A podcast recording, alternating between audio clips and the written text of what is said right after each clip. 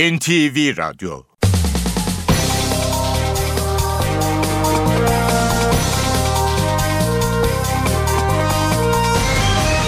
İşe Giderken Mutlu sabahlar. Ben Aynur Altunkaş. Bugün 24 Ocak Cuma haftanın son iş gününde işe giderkenle birlikteyiz. Saat 9'a kadar Türkiye ve dünya gündemine yakından bakacağız. Önce başlıklar. Meclis Genel Kurulu'nda 17 Aralık tartışması tansiyon yükselince yumruklu kavgaya dönüştü. AK Partili Oktay Saral, CHP Genel Başkan Yardımcısı Bülent Tezcan'ı yaraladı. Adalet Bakanı Bekir Bozdağ, Hakimler ve Savcılar Yüksek Kurulu'nda değişiklik öngören yasa teklifinin askıya alınacağı yönündeki iddiaları yalanladı. Kayseri'deki otobüs kazasında hayatını kaybeden 21 kişinin cenazesi toprağa verilecek. Kazayla ilgili ihmal iddiaları da tartışılıyor. Suriye'de Beşar Esad rejimiyle muhalefet temsilcilerinin görüşmeleri bugün İsviçre'nin Cenevre kentinde devam edecek. Dışişleri Bakanı Ahmet Davutoğlu, Davos'ta Irak Kürt Bölgesel Yönetimi Başkanı Mesut Barzani ile görüştü. Ukrayna'da erken seçim isteyen muhalefet liderleriyle devlet başkanı Viktor Yanukovych arasında gece yapılan görüşmeden sonuç çıkmadı. Protestocularla güvenlik güçlerinin Kiev meydanlarındaki bekleyişi sürüyor. Gazeteci yazar Uğur Mumcu ve Diyarbakır Emniyet Müdürü Gaffar Okan katledilişlerinin yıl dönümünde anılacak. Eğitim öğretim yılının ilk yarısı sona eriyor. Okul öncesi ilk ve orta öğretimdeki yaklaşık 17 milyon öğrenci bugün karne alacak. İşe giderken gazetelerin gündemi.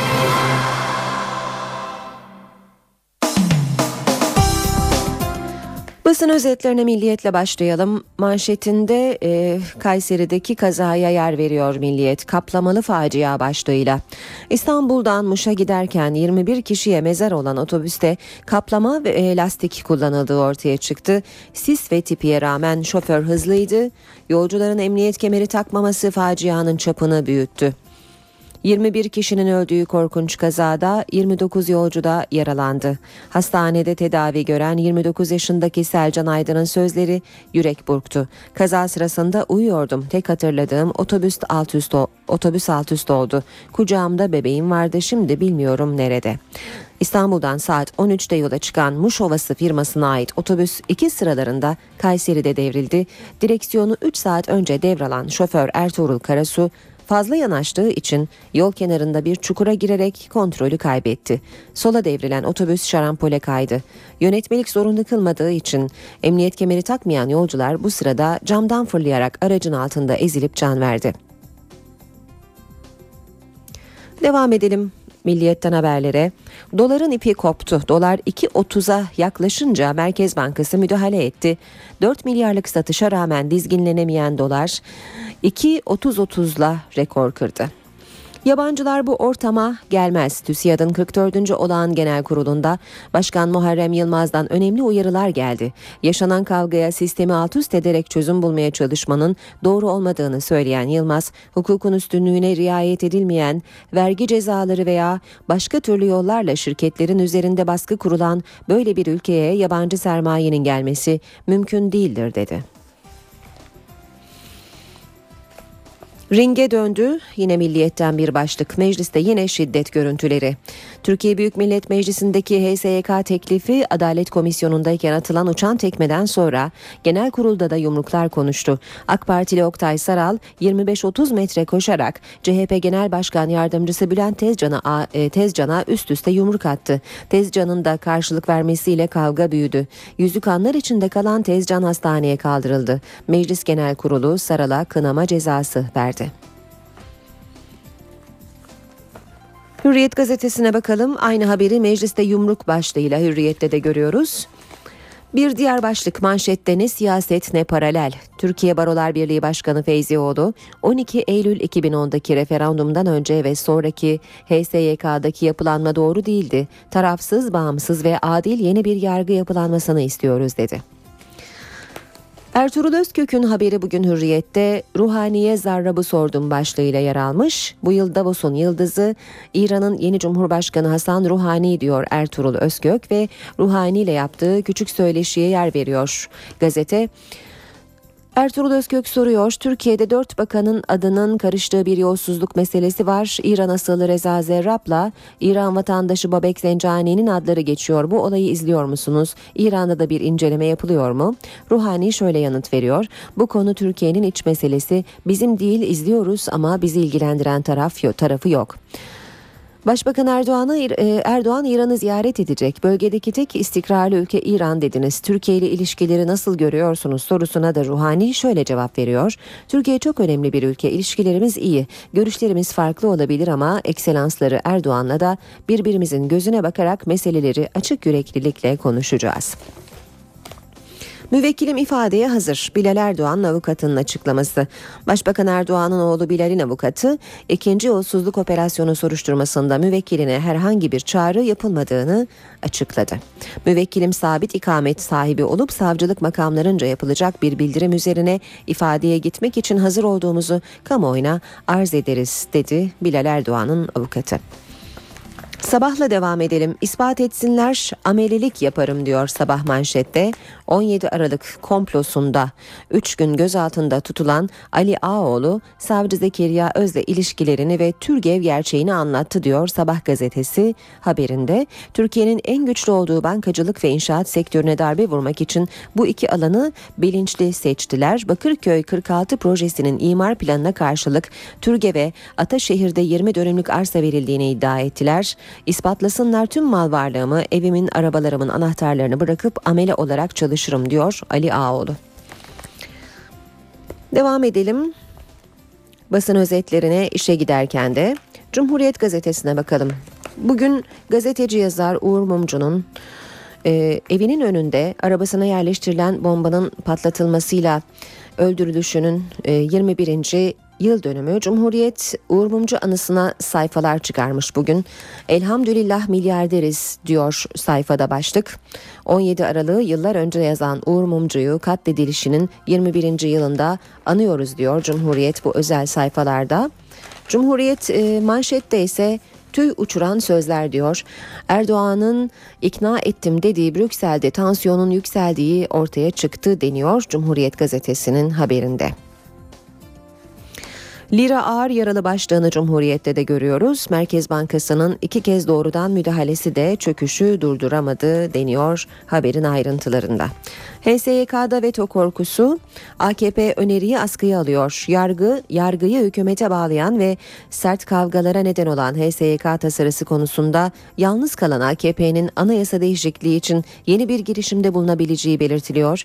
Erdoğan ve Adalet Bakanı Bozdağ'ın tasarının bazı maddelerine karşı olan Cumhurbaşkanı Gül'le görüşmelerin ardından AKP grubuna 22. maddeden sonra görüşmeleri bırakın talimatı geldiği kulislere yansıdı diyor Cumhuriyet gazetesi ancak Adalet Bakanı'ndan da bu yöndeki haberlere bir yalanlama geldiğini de belirtelim. Zaman gazetesiyle devam ediyoruz. Şirketlere ceza ile baskı kuran ülkeye yabancı sermaye gelmez diyor. Zaman manşette bu sözler TÜSİAD Başkanı Muharrem Yılmaz'a ait. 44. olan genel kurulda konuştu Yılmaz hukukun üstünlüğüne riayet edilmeyen, yargı mekanizması Avrupa Birliği normlarında çalışmayan, düzenleyici kurumlarının bağımsızlığına gölge düşen, vergi cezaları veya başka tür cezalarla şirketler üzerinde baskı kurulan, ihale kanunu onlarca kez değiştirilen bir ülkeye yabancı sermayenin gelmesi mümkün değildir dedi Muharrem Yılmaz. Star'la devam edelim. İddianame pusuda diyor Star manşette. 17 Aralık'taki seçim ayarlı operasyonu yürüten savcılar sahte delillerle hazırladıkları iddianameyle paralel bir mahkemede örgüt davası açacak ama seçim öncesi e, amaç seçim öncesi sansasyon yaratmak diyor Star haberinde. Amerika biliyordu. Star'ın sürmanşeti. Esad rejiminin sistematik işkenceyle katlettiği 11 bin kişiye ait fotoğrafları Washington'ın Kasım'dan bu yana bildiği ortaya çıktı demiş Star haberinde. Habertürk'e bakalım. Emniyetsiz katliam Habertürk'ün sürmanşeti İstanbul'dan Muş'a giden otobüs Kayseri'de şarampole devrildi. İkisi çocuk 21 kişi öldü. 29 yaralı var. Bazı yolcular otobüsün altında ezilerek can verdi. Bir emniyet yetkilisi kaza kış lastiği bulunmadığı, ölümler de emniyet kemerleri takılı olmadığı için yaşandı. Yolcular kemer taksın dedi. Bir diğer haber ee, bir diğer kaza haberi Doktor Kayağa giderken öldü başlığını taşıyor. Trabzon'dan kayak için Sarıkamış'a giden beyin cerrahı İlkay Sitti ve yakınları kaza geçirdi. Doktorla birlikte 3 kişi öldü. Habertürk'ün manşeti taciz mahkumu okula atandı. Tacizden 8 yıl hapse mahkum edilen eski Fatih Milli Eğitim Müdürü emeklilikten vazgeçti ve yine bir okula tayin edildi.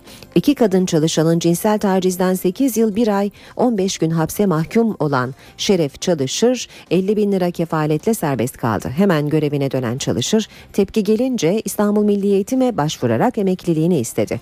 Dosyası Yargıtay'da bulunan Çalışır sular durulunca emeklilik dilekçesini çekti. Zeytinburnu'ndaki bir okula sosyal bilgiler öğretmeni olarak atandı.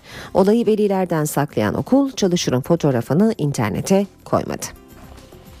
Yeni Şafak'a bakalım. Bir aloya 8 yıl diyor Yeni Şafak manşette. Paralel rezalet başlığını da görüyoruz. Aynı gün gözaltı iddianame duruşma tutuklama. Paralel yapılanmanın nasıl çalıştığını ortaya koyan çarpıcı örneklerden biri Gaziantep'te ortaya çıktı. Haberleriyle Yapılanmayı rahatsız eden gazete sahibi bir telefon görüşmesi yüzünden 8 yıl hapis cezasına çarptırıldı diyor Yeni Şafak. Ve radikalle bitireceğiz basın özetlerini. İşte AK Parti'nin yeniden yargılama formülü 20 kıdemli. Yeniden yargılamayı kıdemli yargıçlar yapacak. Kurulacak 20 kişilik heyette Abdurrahman Yalçınkaya, Ali Suat Ertosun ve Hamdi Yaver Aktan da var diyor Radikal haberinde.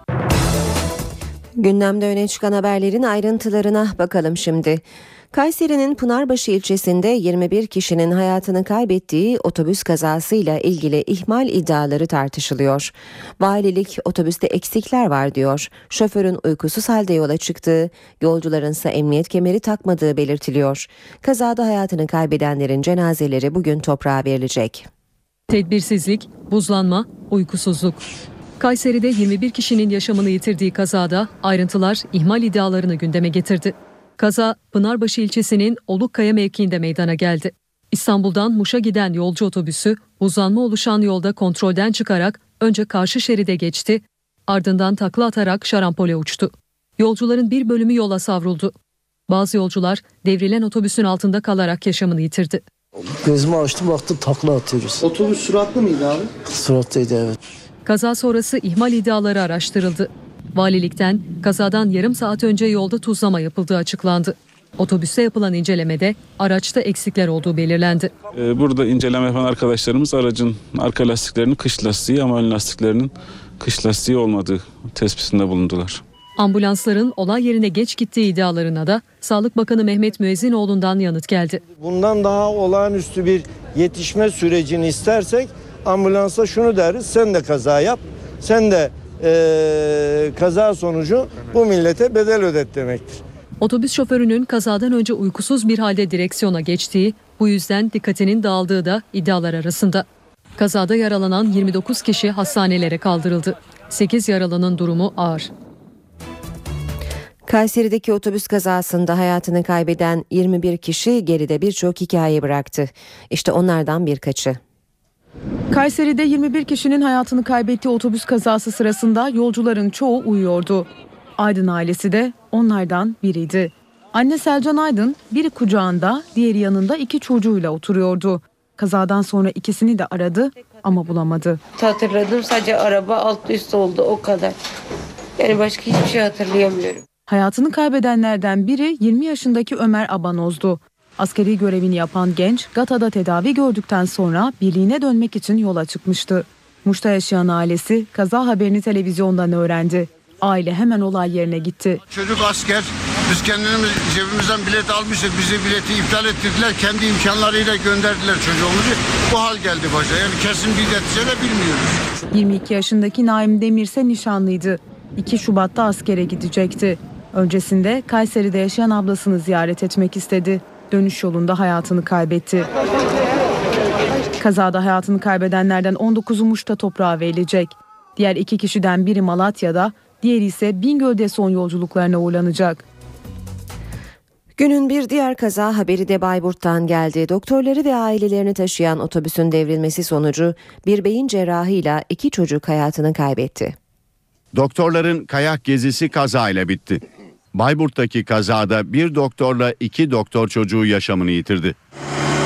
Trabzon'daki çeşitli hastanelerde görevli yaklaşık 15 doktor ve aileleri kayak yapmak için kiraladıkları özel araçla Sarıkamış'a gitmek üzere yola çıktı. Otobüs gece saatlerinde Bayburt Organize Sanayi Bölgesi'nde ters yönde gittiği iddia edilen bir iş makinesiyle karşılaştı. İş makinesine çarpmamak için manevra yapan araç devrildi. Kazada Trabzon'daki Kanuni Eğitim ve Araştırma Hastanesi'nde görevli beyin cerrahı doktor İlkay Sitti ile aynı hastanede görevli doktor Serap İskender'in 8 yaşındaki kızı Ceyda İskender ve doğum uzmanı doktor Kırhan Genç Osmanoğlu'nun oğlu Kıvanç Genç Osmanoğlu yaşamını yitirdi. Yaralanan 12 kişi hastanelere kaldırıldı. Kazada kızını kaybeden Doktor Serap İskender'in ise durumu ağır. Kazada ölen 3 kişi için Trabzon Kamu Hastaneleri Birliği önünde tören düzenlendi. Kaza sonrası otobüs sürücüsüyle iş makinesini kullanan sürücü gözaltına alındı. İşe giderken Meclis Genel Kurulu'nda 17 Aralık tartışması tansiyon yükselince yumruklu kavgaya dönüştü. AK Parti İstanbul Milletvekili Oktay Saral, CHP Genel Başkan Yardımcısı Bülent Tezcan'ı yaraladı. Tezcan hastaneye kaldırıldı. Kınama cezası verilen Saral üzgün olduğunu söyledi. Meclis Genel Kurulu'nda kavga çıktı. Yumrukların konuştuğu kavgada gözünden yaralanan CHP Genel Başkan Yardımcısı Bülent Tezcan hastaneye kaldırıldı. Bilal E'yi Sayın Başbakan'ın arabasına binerken gördüm. Bakırköy Cumhuriyet Başsavcı Vekili Zekeriya Öz'e buradan sesleniyorum. Bunun adı şüpheliye yardım ve yataklık mıdır? Bunu yoksa sadece baba şefkati deyip geçiştirelim mi? Mecliste tansiyonu CHP Bolu Milletvekili Tanju Özcan'ın bu sözleri yükseltti. Özcan'a AK Partili Bülent Turan sert sözlerle tepki gösterdi. Bilal Erdoğan'ın gözaltı kararı var ve neden gitmedi deyip de ispat etmeyen şerefsizdir. Gerilim daha da arttı. AK Partili Oktay Saral CHP sıralarına koşarak CHP Genel Başkan Yardımcısı Bülent Tezcan'a yumruk attı. Bülent Tezcan önce meclis revirine ardından da hastaneye kaldırıldı. Yaklaşık 50 metre öteden karşı sıralardan e, iktidar grubunun sıraların arkasından gelen bir milletvekili üzerimize koşarak saldırdı ve e, doğrudan doğruya e, fiili e, taarruzda bulundu ve kavga çıktı. O arkadaşımızı muhatap alacak noktada da değilim.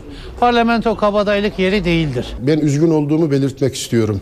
Bu Türkiye Büyük Millet Meclisi'nin çatısı altında iktidarıyla ana muhalefetiyle ve diğer muhalefet grubuyla birlikte aslında ülkemize, milletimize yakışır bir fotoğraf, bir tablo sergilememiz gerekirken maalesef bir takım nedenlerden dolayı bu tartışmalar, tahrikler, karalamalar, iftiralar insanı öyle bir noktaya getiriyor ki insan gerçekten o zaman hislerine yenik düşer bir hale geliyor. Kavganın ardından toplanan Meclis Genel Kurulu'nda Oktay Saral'a, Başbakan Yardımcısı Bülent Arınç, Adalet Bakanı Bekir Bozdağ ve bazı AK Parti milletvekillerinin de evet oyuyla kınama cezası verildi. CHP Genel Başkanı Kılıçdaroğlu da kavgaya Konya'dan tepki gösterdi. Hukukun bittiği yerde kaba kuvvet öne çıkar dedi. CHP milletvekilleri de Oktay Saral'ı eleştirdi. Bizim bu mecliste can güvenliğimiz yoktur. Başbakan Tayyip Erdoğan'ın oğlu Bilal Erdoğan'ın avukatı müvekkili hakkında ellerine ulaşan herhangi bir yakalama ve gözaltı kararı bulunmadığını açıkladı. Avukat Ahmet Özel 25 Aralık'taki soruşturma kapsamında savcılık tarafından kendilerine ulaşan bir çağrı kağıdının bulunmadığını belirtti. Müvekkilinin ikametinin sabit olduğunu vurgulayan Özel, savcılık makamlarınca yapılacak bir bildirim üzerine ifadeye gitmek için hazır olduğumuzu kamuoyuna arz ederiz dedi.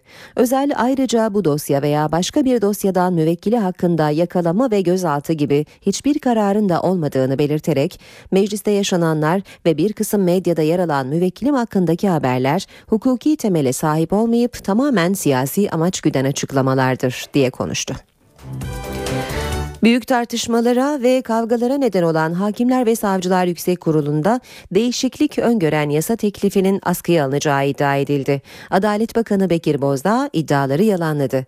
Cumhurbaşkanı Abdullah Gül ile Başbakan Erdoğan'ın Çankaya Köşkü'nde dün gerçekleşen haftalık olağan görüşmelerinin ardından HSYK düzenlemesinin askıya alınacağı iddia edildi. Çalışmaların devam edeceğini belirten Bozdağ ise çalışmak için buradayız dedi. HSYK teklifinin görüşmelerine dün yaşanan kavganın ardından ara verilmişti. Görüşmeler Meclis Genel Kurulu'nda bugün de devam edecek. CHP Genel Başkanı Kemal Kılıçdaroğlu'nun gündeminde Başbakan'ın Avrupa Birliği'ni 17 Aralık operasyonu konusunda ikna ettiği yönündeki sözleri vardı. Kılıçdaroğlu Başbakan halka doğruları söylesin dedi.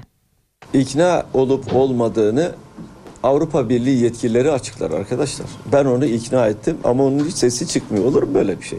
Halka doğruları söylemeliyiz. Avrupa Birliği'nde endişeleri var. Hakimler Savcılar Yüksek Kurulu'nun düzenlemeleriyle ilgili endişeleri var.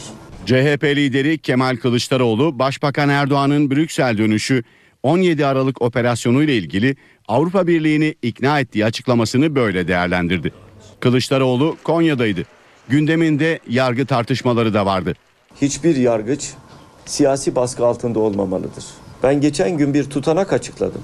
Bana bir tane demokratik ülke gösterin ki Adalet Bakanlığı müsteşarı bir yolsuzluk dosyasının kapatılmasıyla ilgili savcıya, başsavcıya böyle bir talimat versin. Ve Suriye'deki iç savaştan dünya gündemine düşen fotoğraflar. Vahşeti kim yaparsa yapsın. Esad mı yapıyor? Karşı taraf mı yapıyor? Hepsini şiddetle kınıyoruz. Esad rejiminin kendi halkına bomba yağdırması, işkence yapması affedilecek, savunulacak bir tutum değildir. CHP lideri 4 eski bakan hakkındaki fezlekelerin bir an önce meclise gönderilmesini istedi. Bir ayı aşkın süre geçti. Dosyaların üzerinde oynandığından şüphe ediyoruz dedi. Kılıçdaroğlu Konya ziyaretinde iş dünyasıyla bir araya geldi. Öğle yemeğini de işçilerle yedi.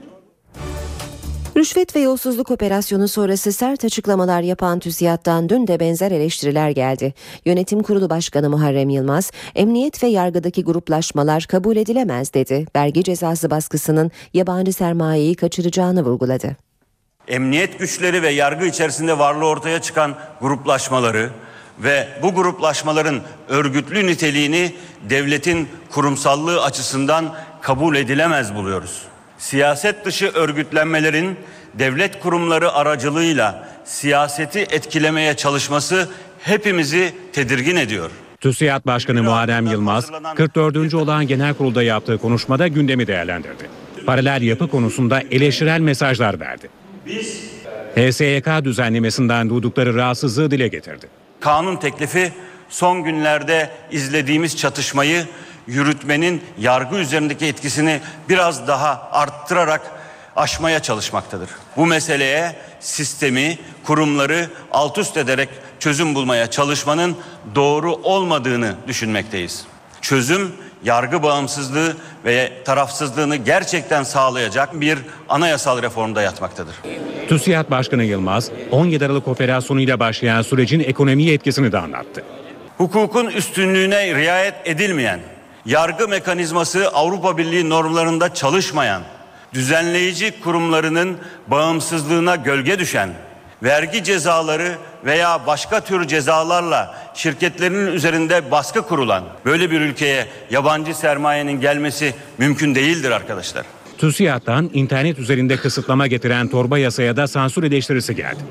Meclisin temel hak ve özgürlüklere uygun hareket etmesi çağrısı yapıldı. İlk yarım saatimiz geride kalıyor. NTV Radyo'da işe giderken de birlikteyiz. Kısa bir aradan sonra İstanbul trafiğine bakacağız ama e, iki tane kaza var. Önce bunları aktaralım. Biri sahil yolunda Yeşilköy Ataköy yönünde yaralanmalı bir kaza bu. E, bir diğeri de Tem'de Tekstil Kent Metris yönünde meydana geldi. Hasarlı bir kaza. Her iki kaza sebebiyle e, trafikler olumsuz etkileniyor. Saydığımız bölgelerde birazdan ayrıntı da vereceğiz. Şimdi gündemin başlıklarını hatırlayarak araya çıkalım. Meclis Genel Kurulu'nda 17 Aralık tartışması tansiyon yükselince yumruklu kavgaya dönüştü. AK Partili Oktay Saral, CHP Genel Başkan Yardımcısı Bülent Tezcan'ı yaraladı. Adalet Bakanı Bekir Bozdağ, Hakimler ve Savcılar Yüksek Kurulu'nda değişiklik öngören yasa teklifinin askıya alınacağı yönündeki iddiaları yalanladı. Kayseri'deki otobüs kazasında hayatını kaybeden 21 kişinin cenazesi toprağa verilecek. Kazayla ilgili ihmal iddiaları da tartışılıyor. Suriye'de Beşar Esad rejimiyle muhalefet temsilcilerinin görüşmeleri bugün İsviçre'nin Cenevre kentinde devam edecek. Dışişleri Bakanı Ahmet Davutoğlu, Davos'ta Irak Kürt Bölgesel Yönetimi Başkanı Mesut Barzani ile görüştü. Ukrayna'da erken seçim isteyen muhalefet liderleriyle devlet başkanı Viktor Yanukovych arasında gece yapılan görüşmeden sonuç çıkmadı. Protestocularla güvenlik güçlerinin Kiev meydanlarındaki bekleyişi sürüyor. Gazeteci yazar Uğur Mumcu ve Diyarbakır Emniyet Müdürü Gaffar Okan katledilişlerinin yıl dönümünde anılacak. Eğitim öğretim yılının ilk yarısı sona eriyor. Okul öncesi ilk ve orta öğretimdeki yaklaşık 17 milyon öğrenci bugün karne alacak.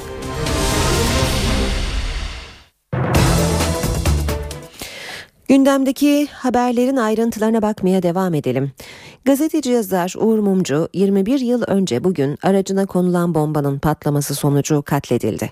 Mumcu bugün saldırının düzenlendiği evinin önünde ve mezarı başında anılacak. Kızı Özge Mumcu suikastın olduğu gün yaşananları NTV'ye anlattı. Ankara'nın taşına bak Gözlerimin yaşına bak Türkiye'nin sakıncalı piyadesi Cumhuriyet Gazetesi'nin gözü kara yazarıydı. 51 yıllık hayatına binlerce haber, sayısız araştırma dosyası sığdırdı. Gazeteci yazar Uğur Mumcu suikastinin üzerinden 21 yıl geçti. Evin yakındaki trafonun patladığını düşündüm ben daha çok hani böyle bir olaydan çok. Çünkü e, annemle babam evden çıktıktan herhalde 3-5 dakika sonra olmuştu. Telefonlar çalmaya başladı ve hani gerçek mi doğru mu diye soranlar oldu ama kimse de telefonda ne olduğunu söylemedi. Sonra da bir 10 belki yarım saat sonradır e, annem gelip olayı anlattı. Mumcu suikasti dosyası yıllarca sürüncemede kaldı. 17 Ocak 2000'de İstanbul Beykoz'da düzenlenen Hizbullah operasyonunda ele geçirilen belgeler Mumcu dosyasının kaderinde dönüm noktası oldu. Katillerin bulunması için Umut'a verilen yeni ve kapsamlı bir operasyon başlatıldı. Örgüt üyesi Ferhan Özmen, Necdet Yüksel ve Rüştü Aytufan kısa sürede yakalandı. Üçü de ağırlaştırılmış müebbet hapis cezasına çarptırıldı. Mumcu bombalı saldırıyla öldürüldüğü evinin önünde aynı acı ve özlemle alınacak. Bugün aynı zamanda Diyarbakır Emniyet Müdürü Ali Gaffar Okan ve 5 mesai arkadaşının şehit edilişlerinin de 13. yılı. Diyarbakırlılar Okan ve arkadaşlarının vurulduğu yere karanfiller bırakacak. Okan memleketi Sakarya'nın Hendek ilçesinde de mezarı başında anılacak. Ölümünün üzerinden 13 yıl geçti. Diyarbakırlılar onu hiç unutmadı. Diyarbakır Emniyet Müdürüyken uğradığı suikast sonucu şehit olan Ali Gaffar Okkan ölümünün 13. yılında anılacak. Ali Gaffar Okan Diyarbakır'da 3 yıl görev yaptı. Bu süre içerisinde o Diyarbakırlıları, Diyarbakırlılar da onu çok sevdi. Kente şehit edildiği yıl doğan yüzün üzerinde çocuğa adı verildi. Diyarbakır Spor'a da büyük destek veren Okan, takımın Süper Lig'e çıkmasında önemli rol oynadı. Diyarbakırlılar Gaffar Okkan ve 5 korumasını şehit edildikleri yerde anacak. Anma programında Diyarbakır Emniyet Müdürlüğü'nün yaptırdığı bir anıt da açılacaktı. Ancak emniyetin orta refüje dikmek istediği anıta ilişkin Yenişehir Belediyesi ile yapılan görüşmelerden henüz sonuç alınamadığı için anıt olay yerine yerleştirilemedi. İşe giderken Suriye'de Beşar Esad rejimiyle muhalefetin görüşmeleri bugün İsviçre'nin Cenevre kentinde devam edecek. Doğrudan görüşmelerde barış için çözüm yolu aranacak. İsviçre'nin Montreux kentinde önceki gün yapılan uluslararası katılımlı toplantıda sert tartışmalar yaşanmıştı. Birleşmiş Milletler'in uluslararası arabulucusu Lahtar Brahimi, tarafların somut konulara girmeye hazır olduklarını söyledi. Birleşmiş Milletler Genel Sekreteri Ban Ki-moon ise müzakere etmenin zamanı geldi diye konuştu. Suriye Suriye Muhalif ve Devrimci Güçler Ulusal Koalisyonu Başkanı Ahmet Carba da Rusya'nın Esad'ın liderliği konusunda ısrarcı olmadığını iddia etti. Dışişleri Bakanı Ahmet Davutoğlu İsviçre'deki Suriye görüşmelerinde insani yardım meselesiyle geçiş hükümeti sürecinin birlikte ele alınması gerektiğini söyledi. Davos'ta CNBC ve NTV'nin sorularını yanıtlayan Davutoğlu, aksi halde Esad rejiminin oyalama taktiklerine girişebileceğini belirtti. Davutoğlu Adana'da arama yapılan tırları ve Kuzey Irak'la yapılan petrol anlaşmasını da değerlendirdi. Bizim teklifimiz şu oldu. iki e, ayaklı bir müzakere yürüsün. İnsani yardımlar ve güven artırıcı önlemler bir tarafta konuşulurken, müzakere edilirken diğer taraftan da bir an önce geçiş hükümeti kurularak siyasal geçişle ilgili adımlar atılsın.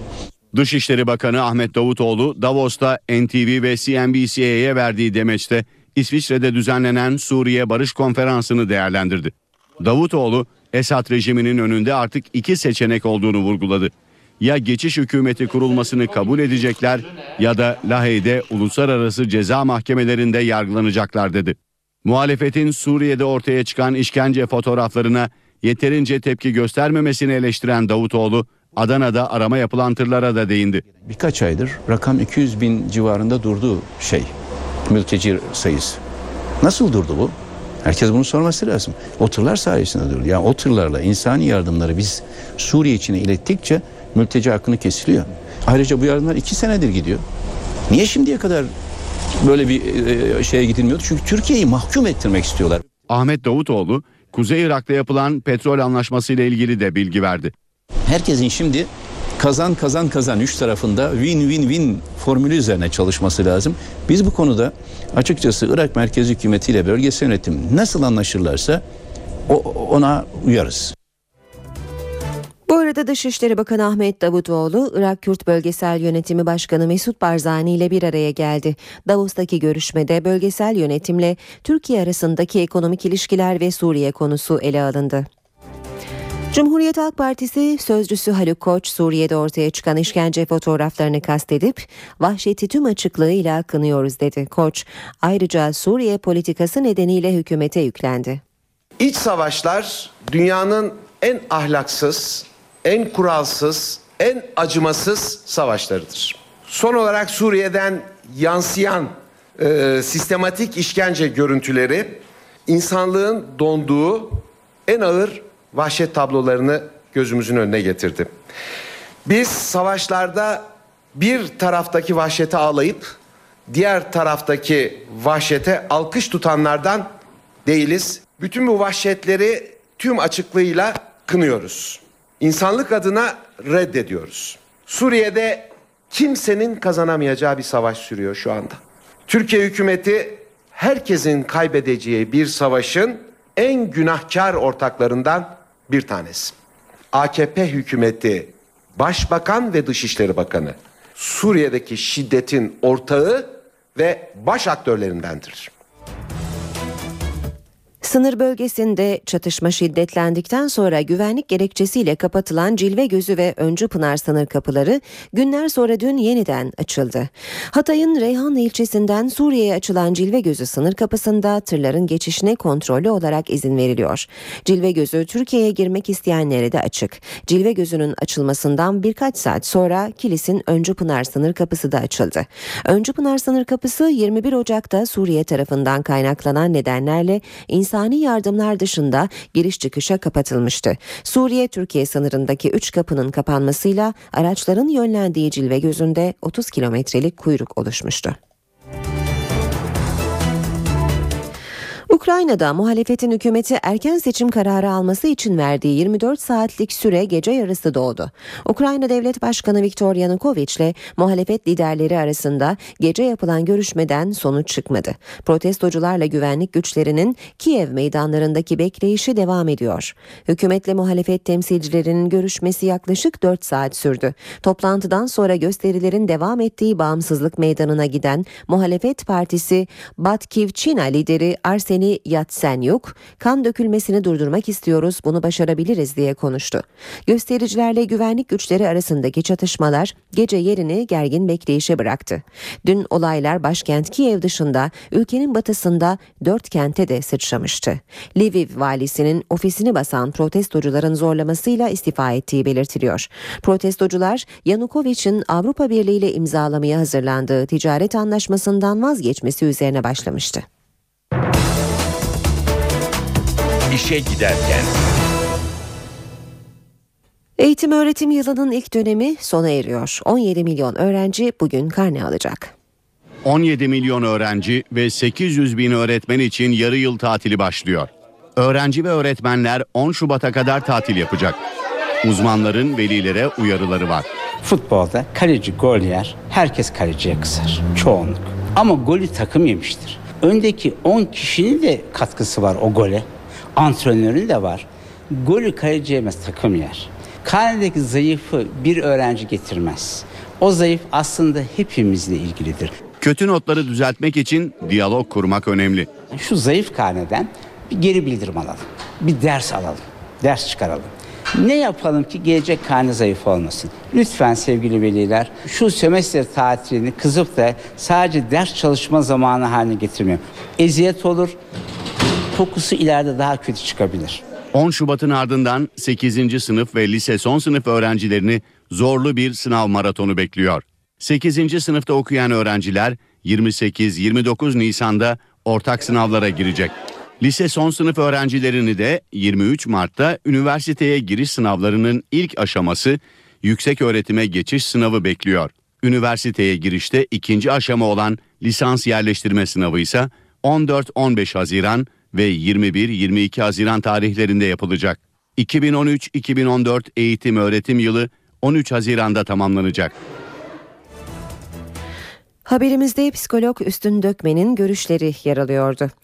Milli Eğitim Bakanlığı seviye belirleme sınavı ile ilgili yürütmeyi durdurma kararına itiraz etti. İdare Mahkemesi 8. sınıf öğrencilerinin girdiği seviye belirleme sınavının sonuçları ile ilgili yanlış hesaplama gerekçesiyle yürütmeyi durdurma kararı vermişti. Milli Eğitim Bakanı Nabi Avcı mahkeme kararının ardından hiçbir öğrencinin mağdur edilmeyeceğini söylemişti.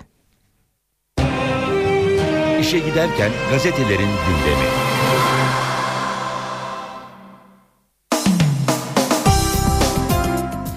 Şimdi spor gündemine bakacağız. Gazetelerden spor haberleri okuyacağız. AMK ile başlayalım.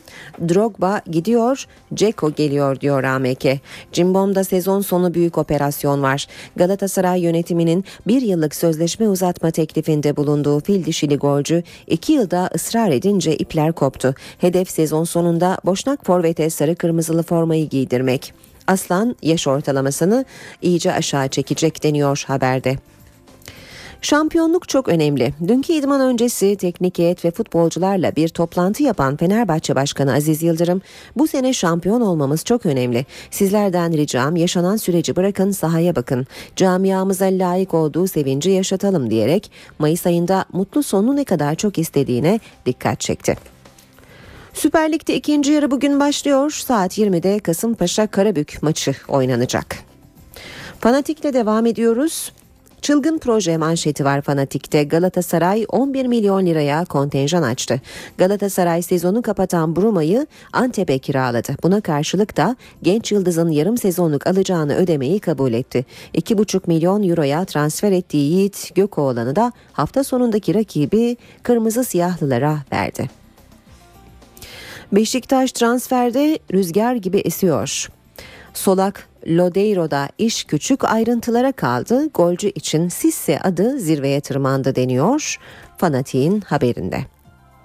Hacı Osmanoğlu'ndan Dembaba itirafı diyor başlık. Trabzonspor Başkanı Chelsea'li Yıldız'la anlaştık. İmza bile attı ancak Torres sakatlanınca Mourinho bırakmadı dedi.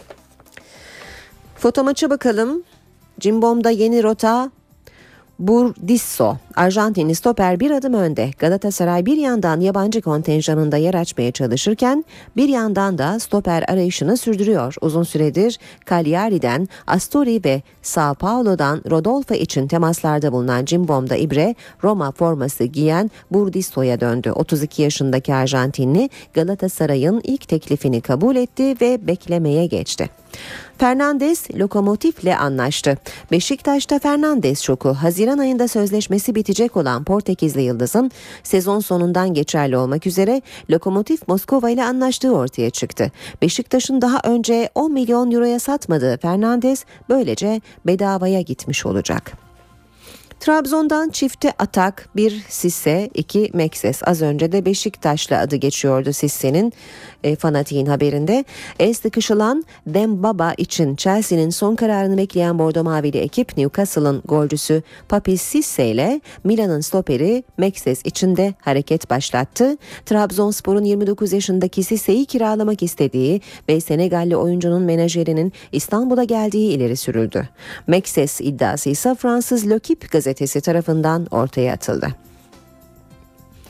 UEFA'ya paralel yapı dosyası. Aziz Yıldırım'ın Yargıtay'ın kararı sonrası gerek UEFA'ya gerek uluslararası avukatlara Türkiye'deki paralel yapı hakkında bilgi verdiği belirtildi. Yıldırım'ın sunduğu dosyada Türkiye'de polisteki cemaat yapılanmasının anlattığı ve bu operasyon yargıdaki paralel yapının işi dediği kaydedildi.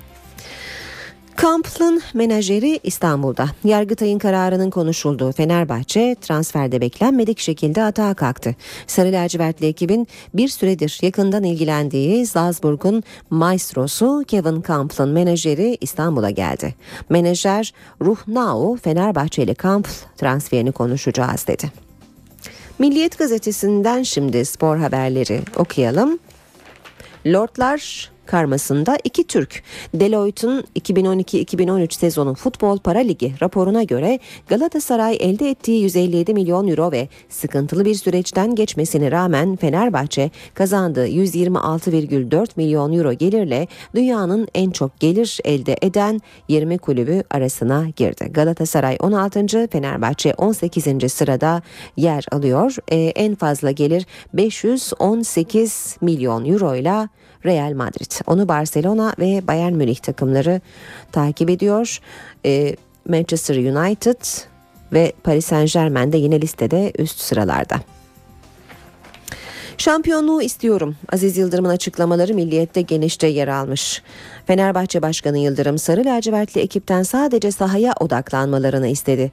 Gider yatarız çıkarız geliriz. Bunlar çok önemli değil. Bu olayları hiç düşünmeyin. Siz bu sene muhakkak şampiyon olmaya bakın. Bu camia layık olduğunu yaşasın dedi. NTV Radyo'da işe giderken de e, son haberi aktaralım bu bölümde. Dünya varmış. TAP 16'ya 3'te 0 ile başlayan Fenerbahçe Ülker kader maçında Panat Panathinaikos'u 77-72 yenmeyi başardı. NTV Radyo Herkese yeniden günaydın. İşe giderken de yeni saate başlıyoruz. Gökhan Abur'la sonra son hava tahminlerini konuşacağız. Bu hafta sonu kuvvetli yağışlar görülecek ayrıntıları öğreneceğiz. Gökhan Abur'dan. Önce gündemin başlıklarını hatırlayalım.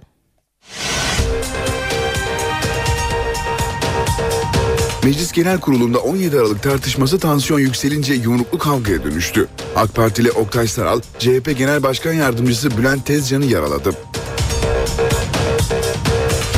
Adalet Bakanı Bekir Bozdağ, Hakimler ve Savcılar Yüksek Kurulu'nda değişiklik öngören yasa teklifinin askıya alınacağı yönündeki iddiaları yalanladı. Kayseri'deki otobüs kazasında hayatını kaybeden 21 kişinin cenazesi toprağa verilecek. Kazayla ilgili ihmal iddiaları da tartışılıyor. Suriye'de Beşar Esad rejimiyle muhalefet temsilcilerinin görüşmeleri bugün İsviçre'nin Cenevre kentinde devam edecek. Dışişleri Bakanı Ahmet Davutoğlu, Davos'ta Irak Kürt Bölgesel Yönetimi Başkanı Mesut Barzani ile görüştü. Ukrayna'da erken seçim isteyen muhalefet liderleriyle devlet başkanı Viktor Yanukovych arasında gece yapılan görüşmeden sonuç çıkmadı. Protestocularla güvenlik güçlerinin Kiev meydanlarındaki bekleyişi sürüyor. Gazeteci yazar Uğur Mumcu ve Diyarbakır Emniyet Müdürü Gaffar Okan katledilişlerinin yıl dönümünde anılacak. Eğitim öğretim yılının ilk yarısı sona eriyor. Okul öncesi ilk ve orta öğretimdeki yaklaşık 17 milyon öğrenci bugün karne alacak. Elverişsiz hava koşulları bekliyor e, sayılabilir yurdumuzu zira e, yağışlar kuvvetli olacak bu hafta sonu. Şu anda bile e, kimi yerlerde e, sisten, pustan e, ya da e, kar erimesinden dolayı bazı olumsuzluklar yaşanıyor. E, çok şey görülüyor e, hava olayları açısından Gökhan Abur. Neler öngörüyorsunuz bu hafta sonu için? Evet öncelikle bugünden başlamam gerekirse Karadeniz bölgemizde yağış aralıklarla şu anda devam ediyor. Öğle saatlerinde Trabzon, Rize, Artvin'de yine kuvvetlenecek. Doğuda dün yer yer görülen kuvvetli kar yağışları bugün biraz ara verdi. Kars ve civarında hafif yağış görülebilir Ardahan Kars arasında bu da kar şeklinde. Ama söylediğiniz gibi batı bölgeler bugünden itibaren kuvvetli rüzgarla beraber yeni bir yağışlı havanın etkisi altına giriyor.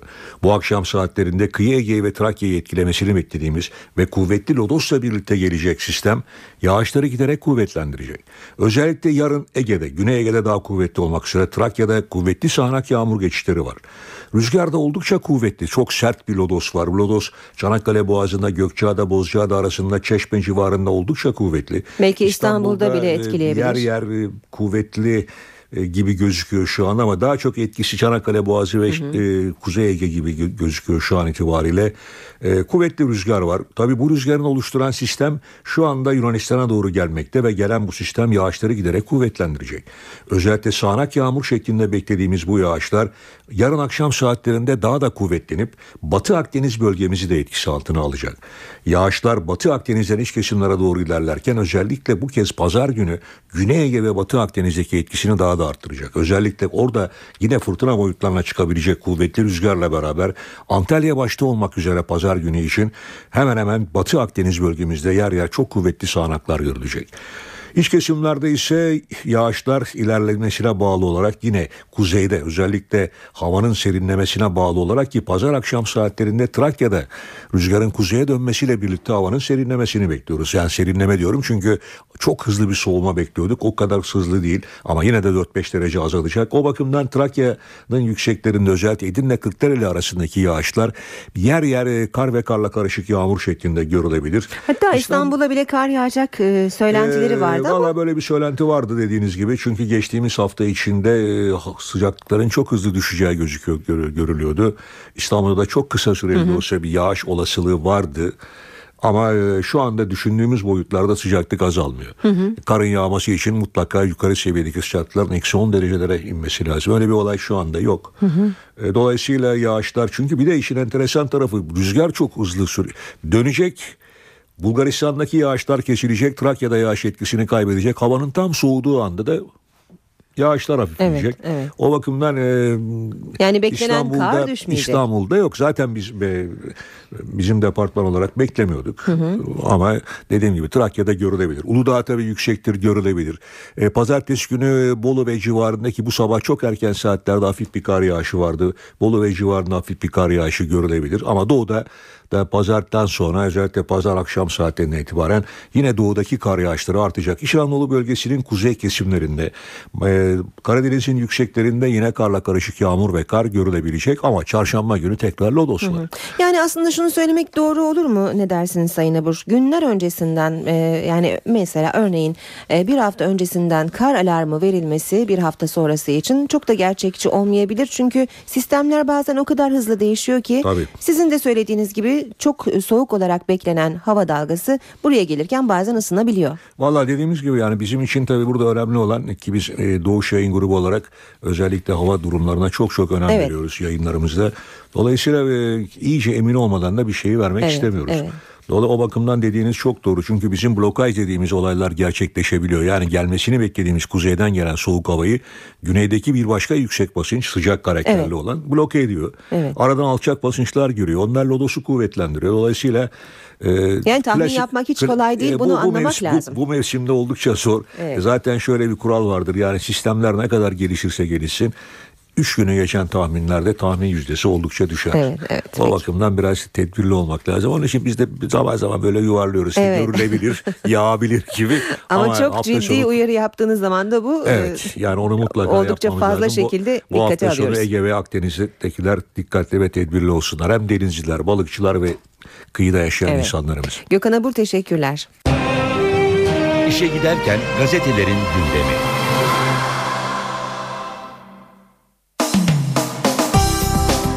Şimdi gazetelerden manşet turu yapacağız. Milliyet'te kaplamalı facia başlığı var. İstanbul'dan Muş'a giderken 21 kişiye mezar olan otobüste kaplama lastik kullanıldığı ortaya çıktı. Sis ve tipiye rağmen şoför hızlıydı. Yolcuların emniyet kemeri takmaması facianın çapını büyüttü diyor Milliyet gazetesi haberde.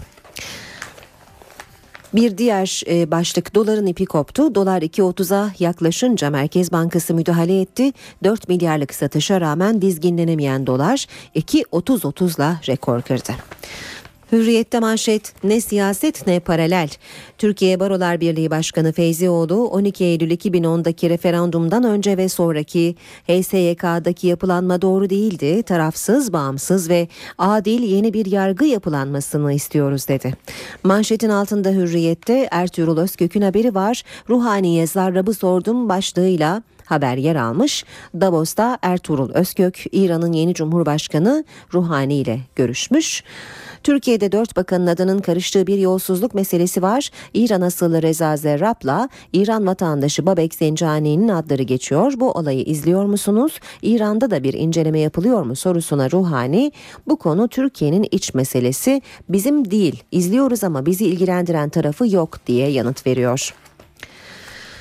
Manşetlere bakmaya devam edelim. Sabah gazetesinde manşet ispat etsinler amelilik yaparım. 17 Aralık komplosunda 3 gün gözaltında tutulan Ali Ağoğlu savcı Zekeriya Öz'le ilişkilerini ve Türgev gerçeğini anlattı.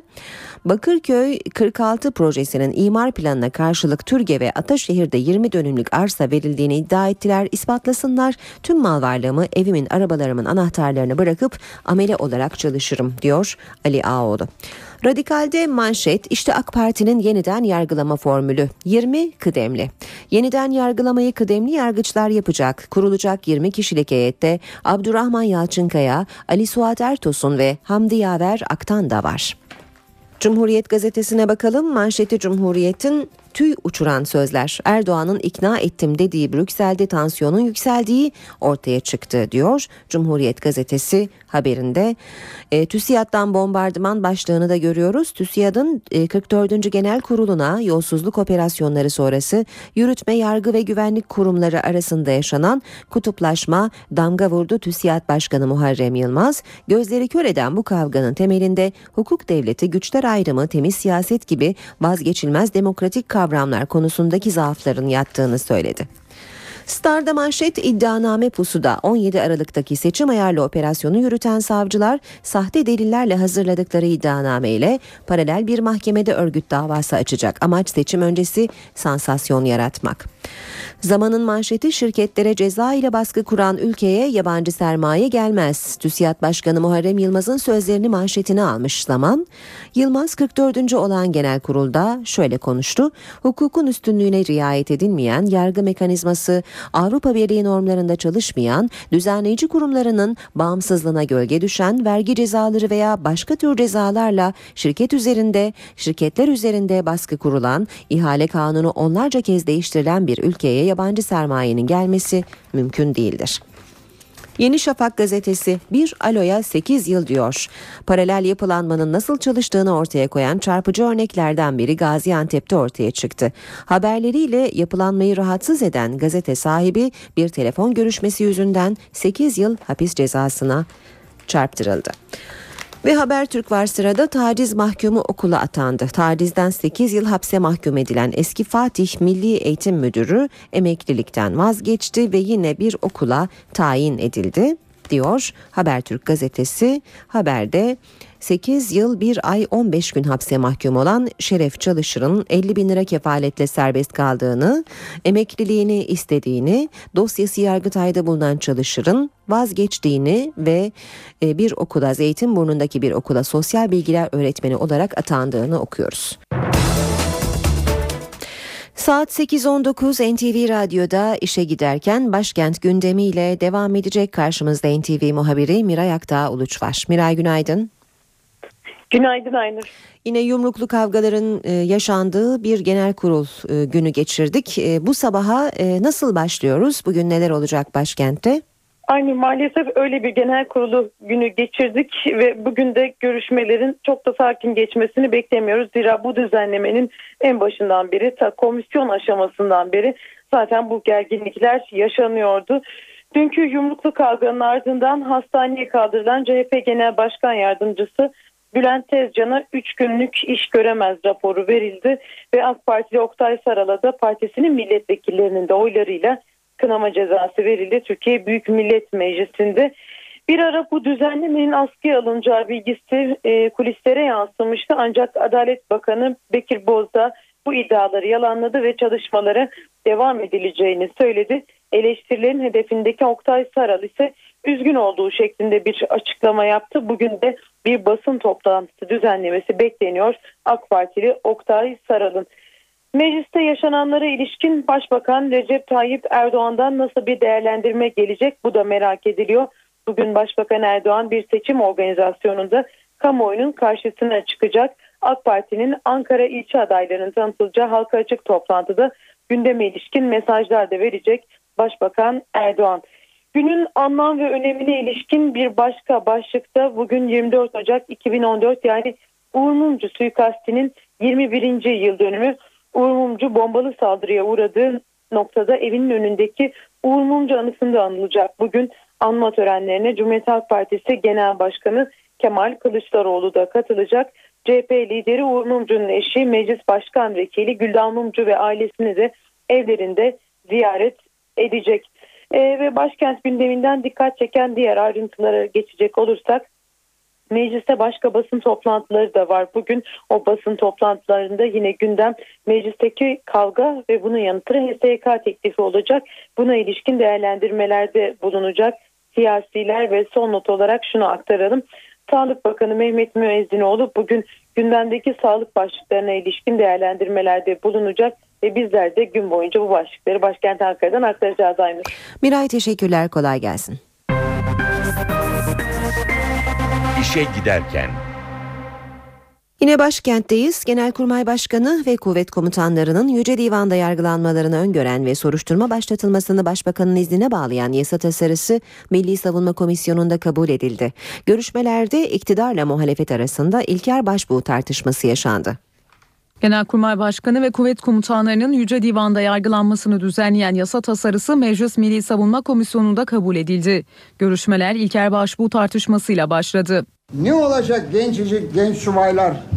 Ne olacak komutanlar? Ne olacak Genelkurmay Başkanı İlker Başbuğ'un hali? Somut önerisini duymak istiyoruz. Sayın Bakan'ın vicdanının sesini duymak istiyoruz. Bu durumu siz yarattınız, seyrettiniz. Masum değilseniz vebal altındasınız. Ola ki bireysel başvurudan başvuruldu ama netice alınmadı. Avrupa İnsan Hakları Mahkemesi'ne gider. Yeniden yargılama yap diyorsan yeniden yargılama yapıyor. Bunu geçersiz sayısı geçer. Dolayısıyla o da o mahkemede bize yapmış olduğumuz işlemlerin doğru mu yanlış mı olduğunu ayrıyeten belirtir. Komisyonda bu tartışmalar yaşanırken CHP'li Tolga Çandar yeterli söz hakkı tanınmadığı gerekçesiyle salonu terk etti. Sizlere çalışmalarınızda başarılar diliyor ve bu tavrınızı şiddetle kınayarak komisyonu terk ediyorum. Kabul edilen tasarıyla Genelkurmay Başkanı ve kuvvet komutanları hakkında soruşturma açılması Başbakan iznine bağlanıyor. Milli Savunma Bakanı İsmet Yılmaz tüm silahlı kuvvetler mensuplarının soruşturma izinlerinin Başbakan ya da ilgili bakandan alınmasına yönelik bir çalışma başlattıklarını da söyledi. Tasarıyla ayrıca kuvvet komutanlarının görev süreleri birer yıllık sürelerle yaş hadine kadar uzatılabilecek. Rütbe bekleme süresini tamamlamaya bir yıl kalanlarda yaş değerlendirmesine alınacak. Subaylığa uygunluk işleminde kararname esası kaldırılacak. Bu işlem İçişleri Bakanı'nın onayıyla yapılacak. Albaylar, general ve amirallerin bir üst rütbeye terfileri üçlü kararname ile yapılacak. Az subaylıktan subaylığa uygunluk işlemi ise üçlü kararname yerine bakan onayıyla yapılacak. Ergenekon davasının tutuklu sanığı eski Genelkurmay Başkanı İlker Başbuğ'un avukatı Anayasa Mahkemesi'ne bireysel başvuruda bulundu. Gerekçe 13. Ağır Ceza Mahkemesi'nin Başbuğ'un tahliye talebini reddetmesi. Başbuğ'un avukatı İlkay Sezer, müvekkilinin tutukluluğunun devamının hukuka aykırı olduğunu belirtti. Sezer, başvurunun kişi hürriyeti ve özgürlüğünün ihlal edildiği gerekçesiyle yapıldığının da altını çizdi. Ergenekon davasına bakan hakim ve savcılar hakkında hukuka aykırı davrandıkları iddiasıyla inceleme başlatıldı. Bu arada kafes eylem planı davası sanığı da 17 Aralık operasyonunun ardından görev yerleri değiştirilen savcı ve polisler hakkında şikayetçi oldu. Ergenekon davasına bakan hakim ve savcılar hakkında inceleme başlatıldı. Gerekçe hukuka aykırı davrandıkları iddiası. Süreç Ergenekon davasında ağırlaştırılmış müebbet hapse mahkum olan gazeteci Tuncay Özkan'la Kafes Eylem Planı davasında yaklaşık 5 yıldır tutuklu bulunan emekli binbaşı Levent Bektaş'ın 5 yılda 9 kez şikayette bulunmasıyla başladı. Bu şikayetlerin tamamı reddedildi. HSYK 17 Aralık operasyonu sonrası Tuncay Özkan'ın şikayeti hakkında bir müfettiş görevlendirdi. Ergenekon davası kapsamındaki e, bir e, şikayetti. Hüküm aşamasına e, kanuna aykırı olarak yedek hakimlerin e, katılmasını e, gerekçe göstermiştik. Fakat sadece bunun tek başına bir hukuk aykırılık olmadığını, diğer hukuk aykırılıklarla beraber değerlendirilmesi gereken ve başbakanın kumpas kurdular, yargının içerisinde bir çete var şeklindeki açıklamalarıyla beraber değerlendirilmesi gerektiği yönünde bir ifade verdik. Kafes eylem planı davasında tutuklu yargılanan binbaşı Levent Bektaş da 17 Aralık operasyonu sonrası görev yerleri değişen savcı ve polislerle ilgili bir şikayette bulundu. Soruşturma aşamasında görev alan savcıların son haddede görevden alınmaları, yine kolluk personelinin soruşturma aşamasında görev alan kolluk personelinin yine görevden alınması, e, hakimlerin de yine tarafsızlıklarını gölge düşürecek şekilde e, yargılama safhasında yapmış oldukları hukuka aykırılıkları bu şikayet dilekçemize konu ettik. Özkan ve Bektaş'ın avukatı Hüseyin Ersöz, kafes eylem planı altındaki imzanın sahte olduğunun bilirkişi tarafından doğrulandığını hatırlattı. Barış ve Demokrasi Partisi'nin Şanlıurfa Büyükşehir Belediye Başkan adayı Osman Baydemir oldu. Şanlıurfa Topçu Meydanı'nda düzenlenen aday tanıtım mitingine eş başkan Selahattin Demirtaş da katıldı. Demirtaş, bütün Urfa'ya söz veriyoruz. Belediye başkanlarımız hangi mal varlığıyla gelirse o malla gidecekler dedi. Mitingde ayrıca Şanlıurfa'nın il ve ilçelerinin belediye başkan adayları da açıklandı. Dün güne 2.30 seviyelerinde başlayan doları düşürmek için Merkez Bankası devredeydi. Uzun bir aradan sonra ilk kez doğrudan müdahale geldi. Doların ateşi biraz olsun söndü derken akşam saatlerinde rakamlar yeniden 2.30'u gösterdi. Dolar günü 2.28 seviyesiyle kapattı. Dolar gün içinde 2.29, Euro 3.10 seviyelerini aştı. Merkez Bankası dolar satışı gerçekleştirerek artışı kontrol altına almaya çalıştı. Kalkınma Bakanı Cevdet Yılmaz'a göre aşırı yorumlara gerek yok. Bağımsız bir şekilde elindeki enstrümanları en etkili şekilde kullanacaktır. Fakat önemli olan e, bu tür durumlarda hemen kısa dönemli hareketlenmelerde aşırı yorumlara gitmemek gerekir. Daha sakin bir şekilde bu dengelerin oturmasını beklemek gerekir. Yılmaz döviz kurundaki artışı da siyasi hareketlenmelere bağladı. İçeride yaşanan bazı siyasi tartışmaların etkisi olduğunu değerlendirebiliriz. İktisatçı Kaya Ardıç da siyasi belirsizliklerin dövizi olumsuz etkilediği görüşünde. Bu artış bu belirsizlik azalmadığı sürece sürer daha bir süre. Yani bu doğal bir düzey değil. Döviz kurlarının bu kadar aşırı yükselmesi ekonomik temellerden değil tamamen e, piyasa oyuncularının beklentilerinin bozulmasından ve spekülatif ataktan kaynaklanan bence geçici bir durum. Ardıç'a göre Merkez Bankası piyasa üstündeki etkisini yitirdi. Merkez Bankası ne yapsa artık piyasalar pek e, kale almıyor. Yani Merkez Bankası inanılırlığını, güvenilirliğini maalesef itibarını yitirdi. Şimdi piyasalardaki son rakamlara bakalım. BIST 100 endeksi 1937 puan azalışta %2,88 oranında değer kaybetti ve günü 65.429 puandan kapattı. Dolar ve Euro'da bu sabah da yükseliş e, sürüyor. Dolar 2.29'un üzerinde, Euro'da e, 3.14'ün üzerinde işlem görüyor.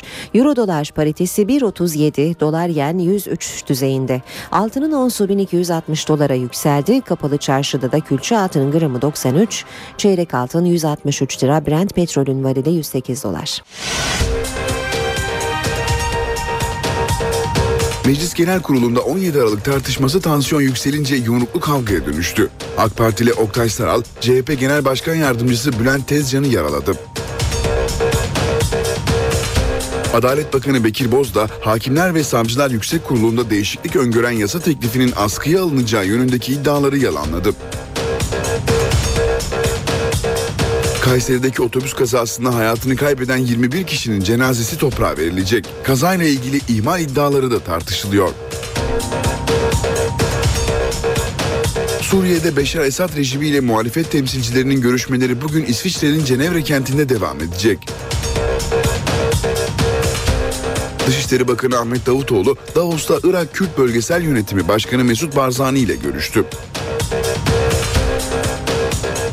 Ukrayna'da erken seçim isteyen muhalefet liderleriyle devlet başkanı Viktor Yanukovych arasında gece yapılan görüşmeden sonuç çıkmadı. Protestocularla güvenlik güçlerinin Kiev meydanlarındaki bekleyişi sürüyor.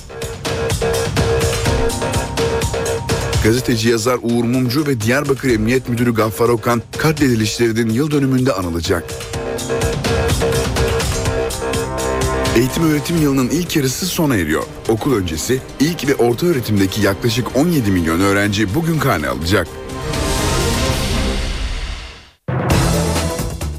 Gündemdeki haberleri ayrıntılı bakmaya devam edelim. Rüşvet ve yolsuzluk operasyonu sonrası sert açıklamalar yapan TÜSİAD'dan dün de benzer eleştiriler geldi. Yönetim Kurulu Başkanı Muharrem Yılmaz, emniyet ve yargıdaki gruplaşmalar kabul edilemez dedi. Vergi cezası baskısının yabancı sermayeyi kaçıracağını vurguladı. Emniyet güçleri ve yargı içerisinde varlığı ortaya çıkan gruplaşmaları ve bu gruplaşmaların örgütlü niteliğini devletin kurumsallığı açısından kabul edilemez buluyoruz. Siyaset dışı örgütlenmelerin devlet kurumları aracılığıyla siyaseti etkilemeye çalışması hepimizi tedirgin ediyor. TÜSİAD Başkanı Muharrem Yılmaz, 44. olan genel kurulda yaptığı konuşmada gündemi değerlendirdi. Paralel yapı konusunda eleştirel mesajlar verdi. HSYK düzenlemesinden duydukları rahatsızlığı dile getirdi. Kanun teklifi son günlerde izlediğimiz çatışmayı yürütmenin yargı üzerindeki etkisini biraz daha arttırarak aşmaya çalışmaktadır. Bu meseleye sistemi, kurumları alt üst ederek çözüm bulmaya çalışmanın doğru olmadığını düşünmekteyiz. Çözüm yargı bağımsızlığı ve tarafsızlığını gerçekten sağlayacak bir anayasal reformda yatmaktadır. TÜSİAD Başkanı Yılmaz, 17 Aralık operasyonuyla başlayan sürecin ekonomiye etkisini de anlattı. Hukukun üstünlüğüne riayet edilmeyen, yargı mekanizması Avrupa Birliği normlarında çalışmayan, düzenleyici kurumlarının bağımsızlığına gölge düşen, vergi cezaları veya başka tür cezalarla şirketlerinin üzerinde baskı kurulan böyle bir ülkeye yabancı sermayenin gelmesi mümkün değildir arkadaşlar. TÜSİAD'dan internet üzerinde kısıtlama getiren torba yasaya da sansür eleştirisi geldi. Meclisin temel hak ve özgürlüklere uygun hareket etmesi çağrısı yapıldı. TÜSİAD'ın 44. Genel Kurulu'nda Alarko Holding Yönetim Kurulu Başkanı İshak Alaton'un konuşması da dikkat çekti. Alaton, 17 yıl önceki TÜSİAD yönetimini utanç verici olarak nitelendirdi. 17 yıl boyunca ben TÜSİAD'dan uzak durdum. TÜSİAD'la barışmaya geldim. İş adamı İshak Alaton barışmaya geldim dedi ama TÜSİAD'ı da eleştirdi. 28 Şubat 1997 askerin darbesi geldi. Şimdi sizlere soruyorum. Genelkurmay bu darbe tebliğini kaleme alırken TÜSİAD'ın bir ay önce yaktığı yeşil ışığın bu darbeye katkısı ne kadardı? Özellikle de 28 Şubat dönemindeki yönetimini darbeye yeşil ışık yakmakla suçladı. O günden sonra ben TÜSİAD'ın umutsuz bir vaka olduğuna inandım. Toplumdan kopmuş, fil dişi kulede, dünde yaşayan bu insanlarla ben bir arada olamam dedim. Alaton, TÜSİAD Genel Kurulu'nda Profesör Bülent Tanör anısına düzenlenen özel oturumun ardından kürsüye çıktı. Ben de aradan 17 yıl geçtikten sonra sizlerle tekrar beraber olduğum için kusura bakmayın bana bu zamanı tanıyın. Başkan benim sözümü kesti. Hepinizden özür diliyorum. İshak Bey sizin sözünüzü kesmek istemedim. İshak Alaton konuşmakta ısrar etti. Bunun üzerine yapılan oylamada konuşmaya devam kararı çıktı. Kayseri'de dün meydana gelen trafik kazasında ölen 21 kişinin cenazeleri bugün toprağa verilecek. Kaza emniyet kemeri tartışmalarını beraberinde getirdi. Kazada yolcuların bir bölümü yola savruldu ve otobüsün altında kalarak yaşamını yitirdi. Emniyet kemerleri takılı değildi. Oysa 2009 yılından itibaren üretilen otobüslerin hepsinde emniyet kemeri var veya olması zorunlu. Peki yolcular bunu biliyor mu ve bu konudaki denetimler yeterli mi? Cevapları haberimizde dinleyelim. Otobüs yolcuları emniyet kemeri takmak zorunda mı? Çoğu yolcu bu sorunun cevabını bilmiyor. Tabii ki otobüslerde özellikle hiç görmedim şimdiye kadar takan. Yoktu galiba otobüste ben baktım emniyet kemer takma yeri var ama e, şeyi göremedim. Kemeri göremedim. Karayolları Trafik Kanunu'na göre emniyet kemeri takmak zorunlu. Çok bilinmiyor ama şehirler arası otobüslerde yalnızca sürücüler için değil yolcular için de emniyet kemeri takma zorunluluğu var. Kemer takmayan yolculara 80 lira ceza kesiliyor. 5 yıldan daha eski otobüslerde sadece ön koltuklardaki yolcuların kemer takması yeterli. Ancak 2009 sonrası otobüslerde tüm yolcular için emniyet kemeri şart. Otobüs yolculuğunda hiç gerek duymuyoruz ama kendi aramızda kullanıyoruz. Baştan ceza yemek lazım ondan sonra takarız. Ben otobüslerde emniyet kemeri olduğunu bilmiyordum. Yani yok ki zaten. Emniyet kemeri yok arabalarda. Yok mu? O yok olduğunu zannetmiyorum. Şurada bir... Var mı? Aa, varmış. Sürücüler yolculuk öncesi yapılan anonslarla görevlerini yaptıklarını söylüyor. Yolculuğunuz süresince emniyet kemerlerinizin takılı konumda olmasını rica ederiz. Biz zorunlu olduğunu biliyoruz. Ayrıca biz anonslarımıza da bildiriyoruz yani. Anons CD'lerinde özellikle yolculara belirtiyor. Emniyet kemerlerinizi takınız diye. Yolda trafik polisleri durdurduğu zaman host ve kaptanın emniyet kemerlerine bakıyor öncelikle. Yolcular için bu uygulama yapılmadı bugüne kadar. Emniyet kemeri olduğu halde takılmamışsa yolculara, otobüste kemer donanımı yoksa firmalara ceza kesiliyor. Siirt'te ikinci çocuğunun doğumundan sonra hayatını kaybeden 14 yaşındaki Kader Ertem'in ölümüyle ilgili 5 kişiye dava açıldı. Cumhuriyet Savcılığı Ertem'in anne babası ve birlikte yaşadığı Mehmet Atak'la onun anne babası hakkında 18 yıla kadar hapis cezası istemiyle kamu davası açtı. 5 kişi de kişiyi hürriyetinden yoksun bırakmak ve çocuğun nitelikli cinsel istismarı suçlarından yargılanacak. Kader Ertem 12 yaşında evlendirilmiş, 13 yaşında anne olmuş ve 14 yaşında hayatını kaybetmişti. İstanbul'a içme suyu sağlayan barajların yalnızca üçte biri dolu. Rakamlar barajlardaki suyun geçen yılın yarısı kadar olduğunu ortaya koyuyor. İSKİ'den edinilen bilgiye göre İstanbul'a içme suyu sağlayan Ömerli, Darlık, Elmalı, Terkos, Ali Bey, Büyükçekmece, Sazlıdere, Istırancalar, Kazandere ve Papuçdere barajlarındaki mevcut su miktarı bugün itibarıyla 286 milyon metreküp. Bu rakam günde ortalama 2,5 milyon metreküp su tüketilen kentin yaklaşık 4 aylık suyu kaldığı anlamına geliyor. Barajların doluluk oranı ise %33. Geçen yıl bu oran %70'in üzerindeydi. İşe giderken. Spordan haberlerimiz var sırada. Fenerbahçe Yönetim Kurulu Yargıtay'ın Aziz Yıldırım'ın hapis cezasını onaması sonrası ortaya çıkan durumla ilgili değerlendirme yapacak. Saat 16'da başlayacak toplantıya Aziz Yıldırım başkanlık edecek. Kasımpaşa Beşiktaş maçı ile ilgili karar ileri bir tarihe kaldı. Tahkim Kurulu Futbol Federasyonu'nun yeniden oynanmasına karar verdiği Kasımpaşa Beşiktaş maçı ile ilgili kararını daha sonra açıklayacağını duyurdu. Futbol Federasyonu'nun Kasımpaşa Beşiktaş maçının tekrar oynanması kararı sonrası iki kulüp de karara itiraz etmişti. Siyah beyazlı kulüp maçın 3-0 lehlerine tescil edilmesini ya da 31. dakikada Donk'un müdahalesine kırmızı kart ve penaltı verilip maçın kaldığı yerden devam etmesini talep etti. Kurul iki kulübün de bugün duruşmalı toplantıda savunmasını dün e, duruşmalı toplantıda savunmasını dinledi. Kurul dosyaların incelenmesinin sürdüğünü ve kararla ilgili açıklamanın daha sonra yapılacağını duyurdu. Tahkim Kurulu'nun kararı önümüzdeki hafta yapacağı ilk toplantıda açıklaması bekleniyor. Dünyanın en zengin 20 futbol kulübü belli oldu. İspanya takımı Real Madrid üst üste 9. kez listenin tepesinde. Galatasaray ve Fenerbahçe de gelirleriyle ilk 20'de yer aldı. Dünyanın en zengin futbol kulüpleri listesinde ilk 20'ye iki Türk takımı girdi. Şampiyonlar Ligi'nde yoluna devam eden Galatasaray 157 milyon euro gelirle 16. sırada kendine yer buldu. Uluslararası Finansal Denetim Şirketi Deloitte'un hazırladığı listenin 18. sırasında ise 126 milyon dolar gelirle Fenerbahçe var. 2012-2013 sezonu değerlendirilerek oluşturulan listenin zirvesinde yine İspanyol Real Madrid dikkat çekiyor. Real Madrid 518 milyon euro ile üst üste 9. kez listede bir numara olarak daha önce Manchester United'a ait olan rekoru kırdı. Eski rekorun sahibi Manchester United ise bu sefer ilk üçe giremedi. Dördüncü sırada kendine yer buldu. İkinci Barcelona, üçüncü Bayern Münih'in bulunduğu listenin 5 numarası ise Fransız Paris Saint Germain. Listedeki 6 İngiliz, 4 Alman, 4 İtalyan, 3 İspanyol, 2 Türk ve 1 Fransız kulübünün toplam değeri 5.4 milyar euroyu buluyor.